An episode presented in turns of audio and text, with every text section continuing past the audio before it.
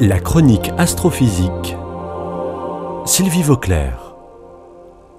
Le 5 septembre 1977 avait lieu le lancement de la sonde spatiale Voyageur 1, partie visiter les planètes du système solaire avant de continuer sa route dans l'espace interstellaire. Elle suivait de près sa jumelle, la sonde Voyageur 2, qui, malgré son nom marqué du numéro 2, était partie la première, le 20 août 1977. Les deux sondes spatiales, avec des trajectoires différentes, ont apporté beaucoup d'informations sur les planètes du système solaire.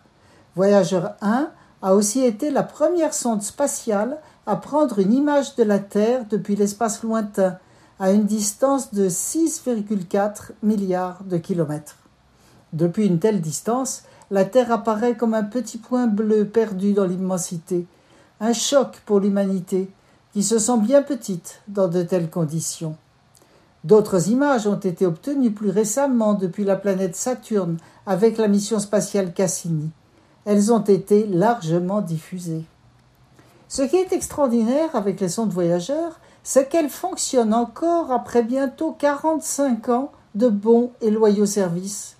Elles continuent à communiquer avec la Terre et effectuer des mesures importantes depuis l'espace interstellaire, par exemple des mesures de flux de particules et de champs magnétiques.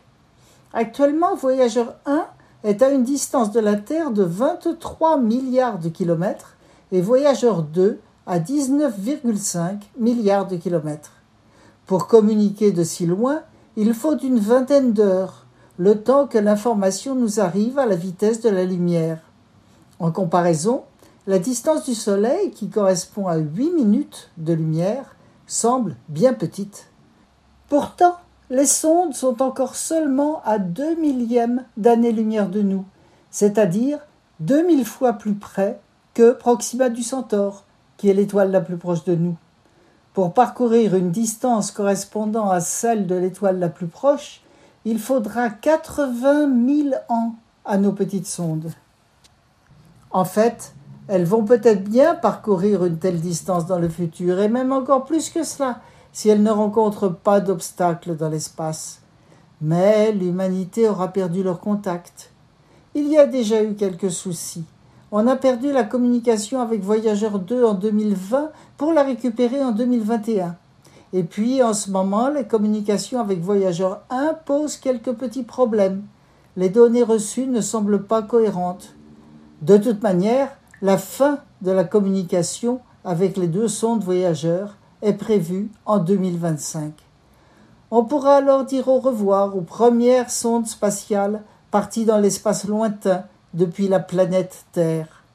Peut-être seront-elles récupérées un jour par d'autres civilisations. On peut toujours rêver.